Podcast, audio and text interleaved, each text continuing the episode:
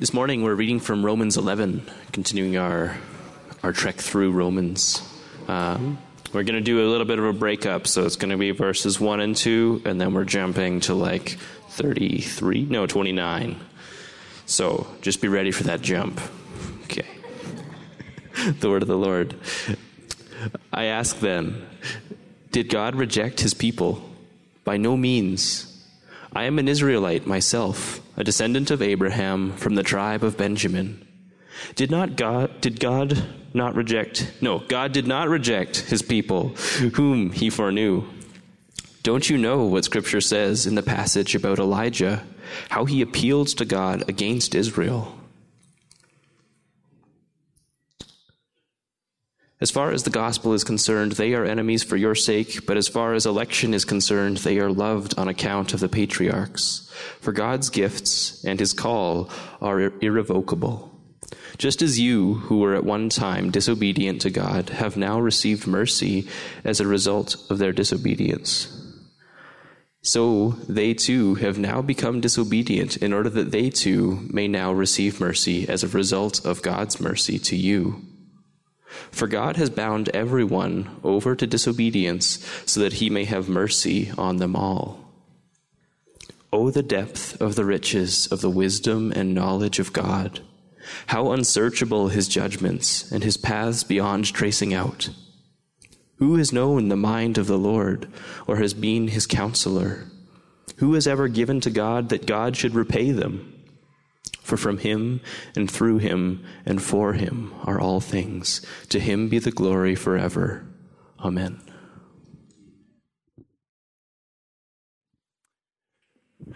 Thank you, Pastor Ryan. Uh, appreciate you reading. Uh, one of the things that um, that I remember from growing up as a uh, as a kid in, in, in back home in Cape Town is that uh, we had to memorize scripture. Anybody had to do that growing up? Um, and we would get rewarded with little stars every Sunday, depending on how many scripture verses we would memorize. I have to confess that my teachers, my Sunday school teachers, had an awful time with me. Um, I tried to fudge things all the time. And I would not memorize it, um, and then I try to cheat in Sunday school. It's not a good place to cheat, is it? Sunday school. to try and cheat my way through. But over time, it caught and I started to memorize scripture. Now, the thing is, most of the scripture I know off by heart and memorized is in Afrikaans. So I, you know, so it doesn't translate quite into English, but most of the scripture I memorized as a child growing up is in Afrikaans. And one such scripture is Romans 11, 33 to 36, which is called in the scriptures a doxology. Uh, another way of interpreting this, it brings to the end a section in the, in the, in the book of Romans. And it is Paul's way of kind of ending, uh, not only an argument, but taking us through what it actually now means to be a part of the community of faith. This very scripture, which has just been read, um, I read on October the 5th, 1996, as I stood overlooking four caskets. Uh, it was on the day of my family's funeral. You, you know my story that my parents and younger siblings were killed in a car accident. And I was just a young, young, young man. I was just in my early 20s, and I had just experienced the saving grace, transforming grace of God in my life. I'd grown up in the church a long time time. Uh, all my life, I, I, I was a pastor's kid. Uh, they say the reason that you know, pastors' kids are bad is because they hang out with congregation kids. I don't know if that's true. Uh, but I was certainly, I was certainly, yeah, what? I was certainly exposed to the church over and over and over. But I had at some point decided that I wouldn't walk with the Lord. And dramatically, my life changed about six months prior to this accident. And the only scripture that came to mind, I think there's something to be said for scripture memorization, is this particular scripture that at the point in time I had not studied any theology other than that which I got from the church. I, I I found to be somewhat comforting because the doxology kind of affirms that God's ways are not my ways, that His ways are beyond my ways. In fact, the scripture is very, very, almost, almost at times feels aggressive because it challenges me to ask God questions. Who are you to ask God questions? Who are you to counsel God? You know, it, does God owe you anything? But from Him and through Him and to Him are all things. And yet, in the moment of my loss and despair and searching for questions, this doxology seemed to be the only scripture I could hold on to. And to this day, I remember it. Now, this morning I shared with our group, and, and, and as I shared that I'd remembered this doxology in Afrikaans, Gary tried to make me recite it in Afrikaans. And when you think in English after all these years of being here and trying to recite again in Afrikaans, it was kind of a mismatch of words. I, I was thankful that there was no other Afrikaans speaking people there because it didn't quite sound right. But it became something that was significant to me in a time in which I needed hope. And as I obviously came to Canada and I started to study theology and I've gone to school and I'm just finishing part of my school now, I, I started to realize that there's much more to the doxology than perhaps even in those moments um, of loss that I understood. You see, this doxology occurs at the end of a, a section that starts in chapter 9, but in chapter 11 in particular poses a very significant question. God had chosen a people to be his own, a people called Hebrew slaves who had become Israel. God had redeemed them, saved them, walked with them, been patient with them, been gracious with them, gave them the laws by which to live their lives. And yet somehow Israel, more times than not, could not live up to what it means to be God's people. And so the God goes a step further and, and presents to Israel not only the law, but gives them the fulfillment of that law in a person called his son, Jesus Christ. Just stay with me for a moment. And Jesus becomes the hope, not only for Israel, but for everybody. And so there's the sense in which uh, the hope that has been given, the grace that had been shown to Israel had not been reciprocated. They, they seem to miss the very, very hope that is theirs from the beginning. And so when Paul writes Romans and he writes to a church in which perhaps there's tension between these new Gentile converts, those who were not previously included, you know, whenever you bring different groups together, there might be tensions. There might be different ways of thinking about things. And certainly, I'm, I mean, I think I'm downplaying it, but I think there was significant tensions in the early church, especially for those who had considered that they were God's chosen people as to how to respond to these others now, how to respond to new people. Sometimes in the church, we have the same problem, not yet Skyview, but the other churches, right? Sometimes we have a problem with how to make room for people that perhaps previously was not included. I think Canada as a whole, the West as a whole, is struggling with this. Would you agree with me? How do we actually make room for others in such a way that perhaps it doesn't threaten our own sense of security or our own way of doing things? On a personal level, as a church, as a community, as Canada grows, as Calgary grows in its diversity, not only in terms of ethnicity, but socioeconomic status, in terms of different people groups, the question that I think is going to become more and more important for us as a church is how are we going to respond to people who perhaps are different to who we are. And so when Paul makes the point that this, this gospel as represented through Jesus Christ now transcends Israel, it's not, it's, it's, it's not just for, for Jewish people. It is, it is a gospel that is open for everybody. There's a sense in which those who heard that may, may have not appreciated it. In fact, Paul makes such a strong argument earlier that he says, you've rejected this Christ, but this Christ is your hope and is now extended to Gentiles, and you are now the older brother in the story of the prodigal son. You are the one who has been chosen. You're a part of the family of God, but somehow you can't find it in your heart to accept that the father welcomed someone who ran out on him. Uh, in, fact, in chapters 9 through 11, uh, there, there, there, there's a tension repeatedly being drawn upon. It's between older and younger siblings. It's between Cain and Abel, between Ishmael and Isaac, between Esau and Jacob, between Joseph and his brothers. And in fact, the prodigal story in the Gospels is a great lens to perhaps give us a sense of what Romans 11 is talking about. Because what Paul is ultimately saying is this. Not only has God not abandoned Israel despite his grace and mercy shown to them, but that he is now using their disobedience as a means to draw people from the outside who was previously excluded into this new family. When I think about the story of the prodigal son, um, we've heard it preached in so many different ways, and it is a it is a it is a great story, isn't it? Some of us sitting here understand the story of the prodigal son from the one who's left and run, from the one who's been naughty, from the one who perhaps kind of defiantly tried to live life on their own terms, doing their own things. And so we resonate with the story on a personal level because we recognize if we have come to faith in Christ that we are the prodigal that has been welcomed back. But there's the other person in the story too, right? It's the one who did everything the right way or the chosen one, the older brother who we also get a perspective from that when the grace of the father extends to the son who was knowingly disobedient, that the older brother could not find it in his heart to have the same joy that was present within the heart of the father. And Paul, in talking to us about Jews and Gentiles, is speaking as a Jew from his own experience and saying that this God now, in his mercy from the beginning, in fact, has destined not only Israel to know him, but all people to know him. That this God is extending himself now as an act of mercy and using the very same people that Jews had previously looked down on as a witness to Jews so that they would too see in Christ who he is. Are you still tracking with me for a moment? I think. As I was preparing the sermon, I thought to myself, now why did I choose this text? There's a lot more meaty text to choose. You know, fun text in the gospel. I could go back to the parable of the Good Samaritan. I love preaching on that. But why this text? I think this text, it's a lectionary text, by the way, so I'm preaching the lectionary through the summer.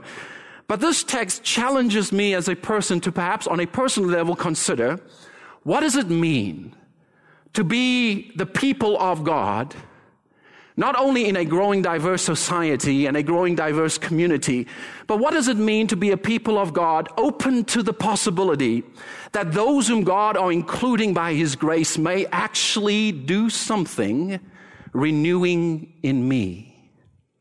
Let me ask it on a personal level. I think sometimes the way in which God renews the church is through bringing new believers into the body of faith. There's nothing more invigorating than that.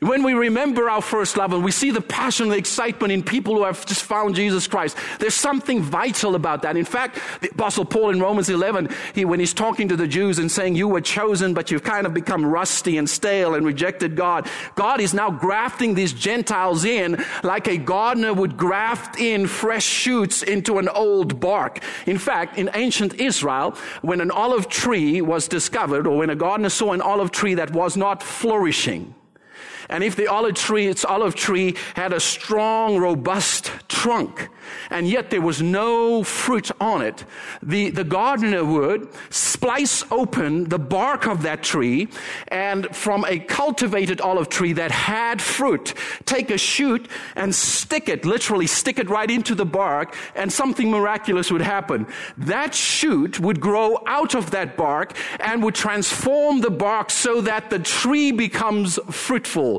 And when the apostle Paul talks about these Gentiles included, he's saying to Jews, he's saying to the Jewish audience, when God included them, this is good for not only them, but it is good for you because God can do something great. He's in the business of bringing fruit where there has been no fruit. He's in the business of bringing life where there has been barrenness. And sometimes we may, like Paul, be speaking to, when we speak this kind of language, to people who cannot fathom how on earth God does this. But you see, the apostle Paul sees the potential for the Gentiles to now reveal to Israel the very mercy of God. It is when the prodigal son runs away. Do you remember the story? You remember? Do, do I have to tell it again? He runs away, and in the scripture, if you followed closely, it says, and then he had this moment of realization. and he said, You know, there's something about my father that makes me believe that even if I return to him, he's not going to push me away. He may, at the very least, Take me in as a servant again. And when we hear that parable, I think it's what, we, what Paul is saying, that the son in his disobedience that has been received back, that had this moment of repentance and realization who the father is, reveals to the older brother the heart of God. It is sometimes people on the outside that come to the saving grace of God that reminds the believing community that the God we serve is a God of mercy and deep compassion and love. It is a message that's needed today. A message that has to grip the hearts of Christians again. A message that says, this is the God who makes room for the prodigal. This is the God who makes room for the Gentile. This is the God that has made room for you and I. And there is sometimes a disconnect in the church, perhaps even today, between the mercy of God and the mercy of Christians. And yet, my friends, Paul says, that God's gifts and His call are irrevocable. That what He promised He would do, that not only did He not abandon Israel, but He has now, through their disobedience, brought more into the fold and through them is witnessing back to Israel about who He is. I think today, in the church, the image of an olive tree with a strong, robust trunk might be very, very appropriate. But could it be that as we look at that olive tree, we don't see as much fruit as we'd like to? We perhaps see a, a tree that has all the potential, but for years now it hasn't quite produced and lived up to its potential. And you see, when I preached, when I used this particular text, Romans 11, 33 to 36, I stood in front of, I think I've told you this, thousands of people came to the funeral, you know?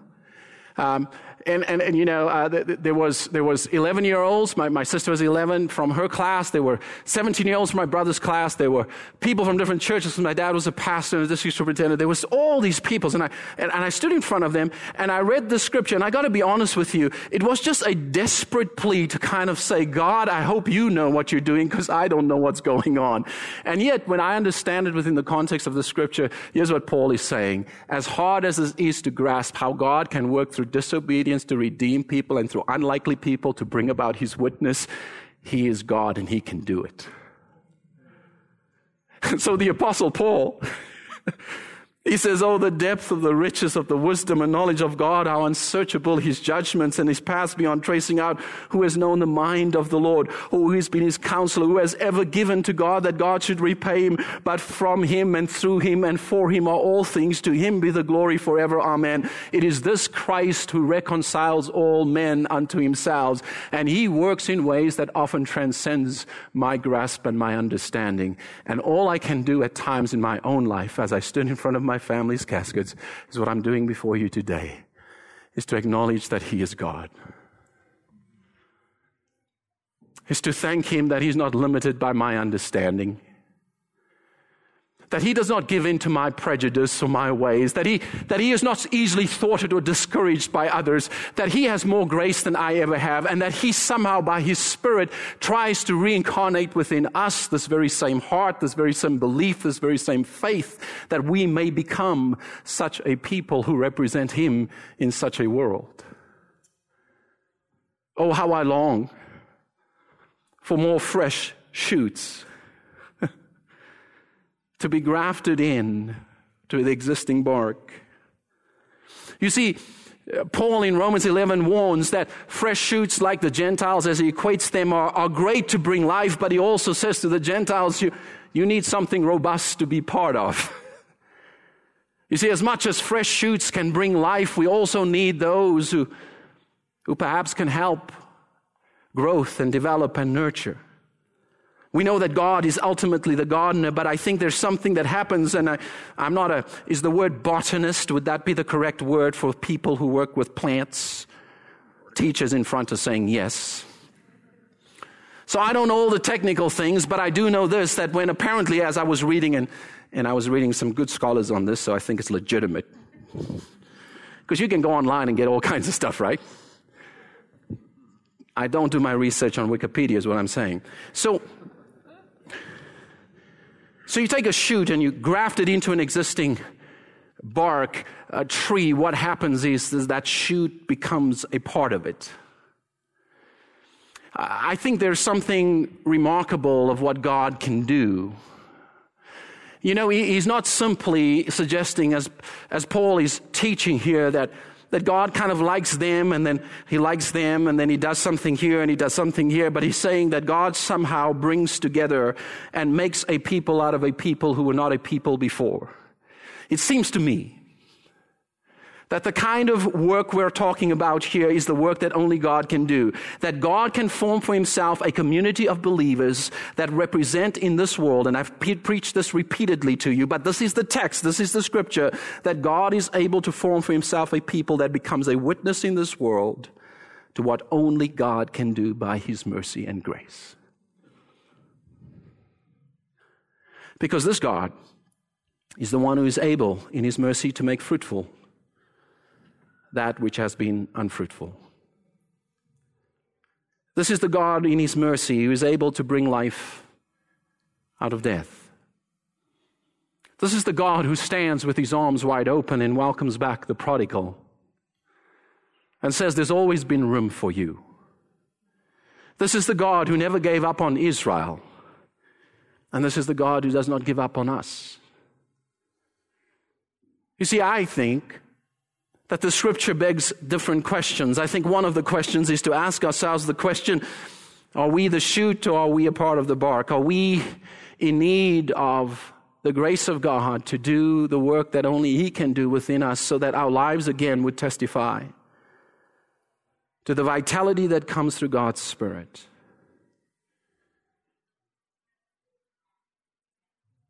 Do you not long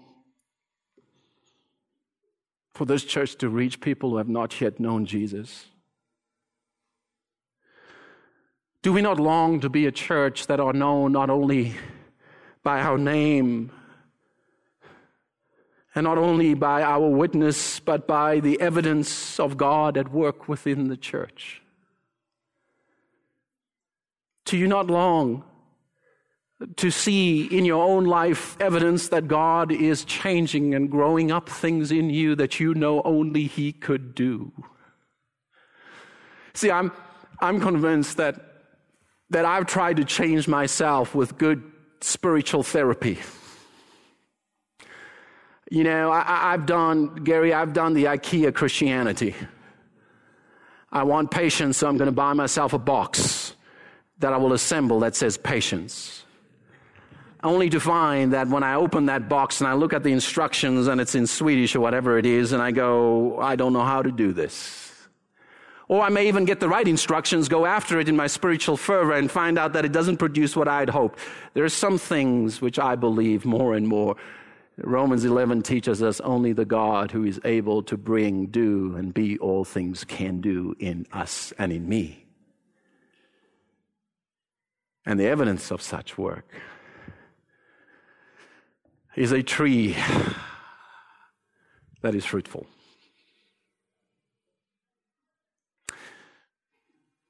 This is the word of the Lord. Let us pray. Father, I thank you that you are the one who can do what we cannot do in our strategies and in our planning. This does not diminish the calling you've placed upon us. In fact, it places a deeper sense of faith and trust, a deeper need for prayer and discernment. It, requires that we as leaders and as each, every person who confesses Jesus Christ as Lord, to pray the prayer that the apostle Paul prays. Oh, the depth, the depth of the riches of the wisdom and the knowledge of God. Your ways are sometimes not our ways. Your judgments goes beyond our searching. Your paths are sometimes not ours. And yet, Father, we trust in you. Along with Paul, we affirm that from you and through you and to you are all things. You are God and you are worthy of all praise. Give us eyes to see the ways in which you are working in lives within community here at Skyview. Lord, I, I, pray that by your Spirit you would, you would take any conviction that may come to someone's heart today and, and just water it by your Spirit to say that I'm still in the redeeming business. I'm still in the growing business. I can still do what needs to be done. I pray, Father, that you would put in our lives as a community those amongst us who will remind us of vibrant faith, remind us of the passion that once gripped us as we lived for you. I pray that you would renew within all of our hearts the sense that we are a part of something greater than just ourselves or our ethnicity or where we come from, but we have become a part of the family of God. This family that may witness in this world to the true saving grace of Jesus Christ. May Skyview continue to reflect the fruitfulness that comes because you are God. And on the personal level, I pray for those amongst us, for whom your Holy Spirit desires to renew, to strengthen, and to encourage that we would now, in these moments, not forsake the opportunity to lean into the arms of grace,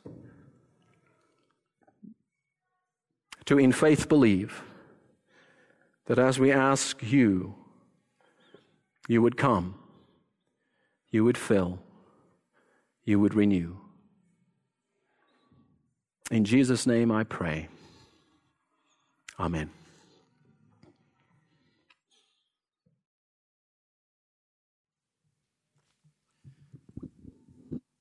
Would you pray a psalm with me in response to the message we've heard? Um, I'm going to pray in Psalm 90, these words of Moses. And I feel like this is your, your chance to participate in, the, in this. If you're not really into singing, you can talk. If you're not really into talking, I'd suggest you could come at the altar and, and kneel, or you could stand. But um, I'm going to give you a cue if you want to like fill in the blank. If I say, Lord, have mercy, if you respond, Christ, have mercy, that'd be one way you could participate with me. Um, shall we pray? Lord, you have been our dwelling place in all generations. Before the mountains were brought forth, or ever you had formed the earth and the world, from everlasting to everlasting, you are God. Thank you, Lord, for your faithfulness. You were here before here was here. And you've given us this place to share with each other. And we're thankful for this place to meet with you. But you continue to be our home. Lord, have mercy. You turn us back to dust and say, Turn back, you mortals. For a thousand years in your sight are like yesterday when it is past, or like a watch in the night. You sweep them away. They are like a dream, like grass that is renewed in the morning. In the morning it flourishes and is renewed. In the evening it fades and withers. Lord, we are not like you. You are permanent. You are constant. You are unchanging. And we're temporary. You are faithful, and we so often are not faithful, Father. Would you make us like you? Lord, have mercy.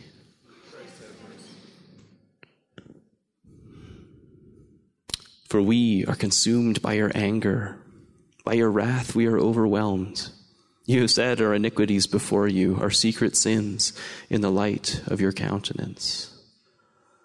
For all our days pass away under your wrath. Our years come to an end like a sigh. The days of our life are 70 years, or perhaps 80, if we are strong. Even then, their span is only toil and trouble. They are soon gone, and we fly away. Father, we have sinned against you. You know better than we do our brokenness and our foolishness and our frailty. Would you forgive us these iniquities? These sins, these mistakes, these frailties? And would you teach us your ways? Lord, have mercy. Christ, have mercy. Who considers the power of your anger? Your wrath is as great as the fear that is due you. So teach us to count our days, so that we may gain a wise heart. Lord, you've promised to give wisdom to all who ask, and today we're asking, would you give us wisdom to live well and to love well in our building project, in raising children, in seeking work, in navigating workplace challenges? Lord, in, in seeking to be faithful to you together, we need your wisdom. Lord, have mercy. Christ have mercy. Turn, O Lord. How long? Have compassion on your servants. Satisfy us in the morning with your steadfast love, so that we may rejoice and be glad all our days. Make us glad as many days as you have afflicted us, and as many years as we have seen evil. Let your work be manifest to your servants, and your glorious power to their children. Let the favor of the Lord our God be upon us, and prosper for us the work of our hands. O prosper the work of our hands. Amen.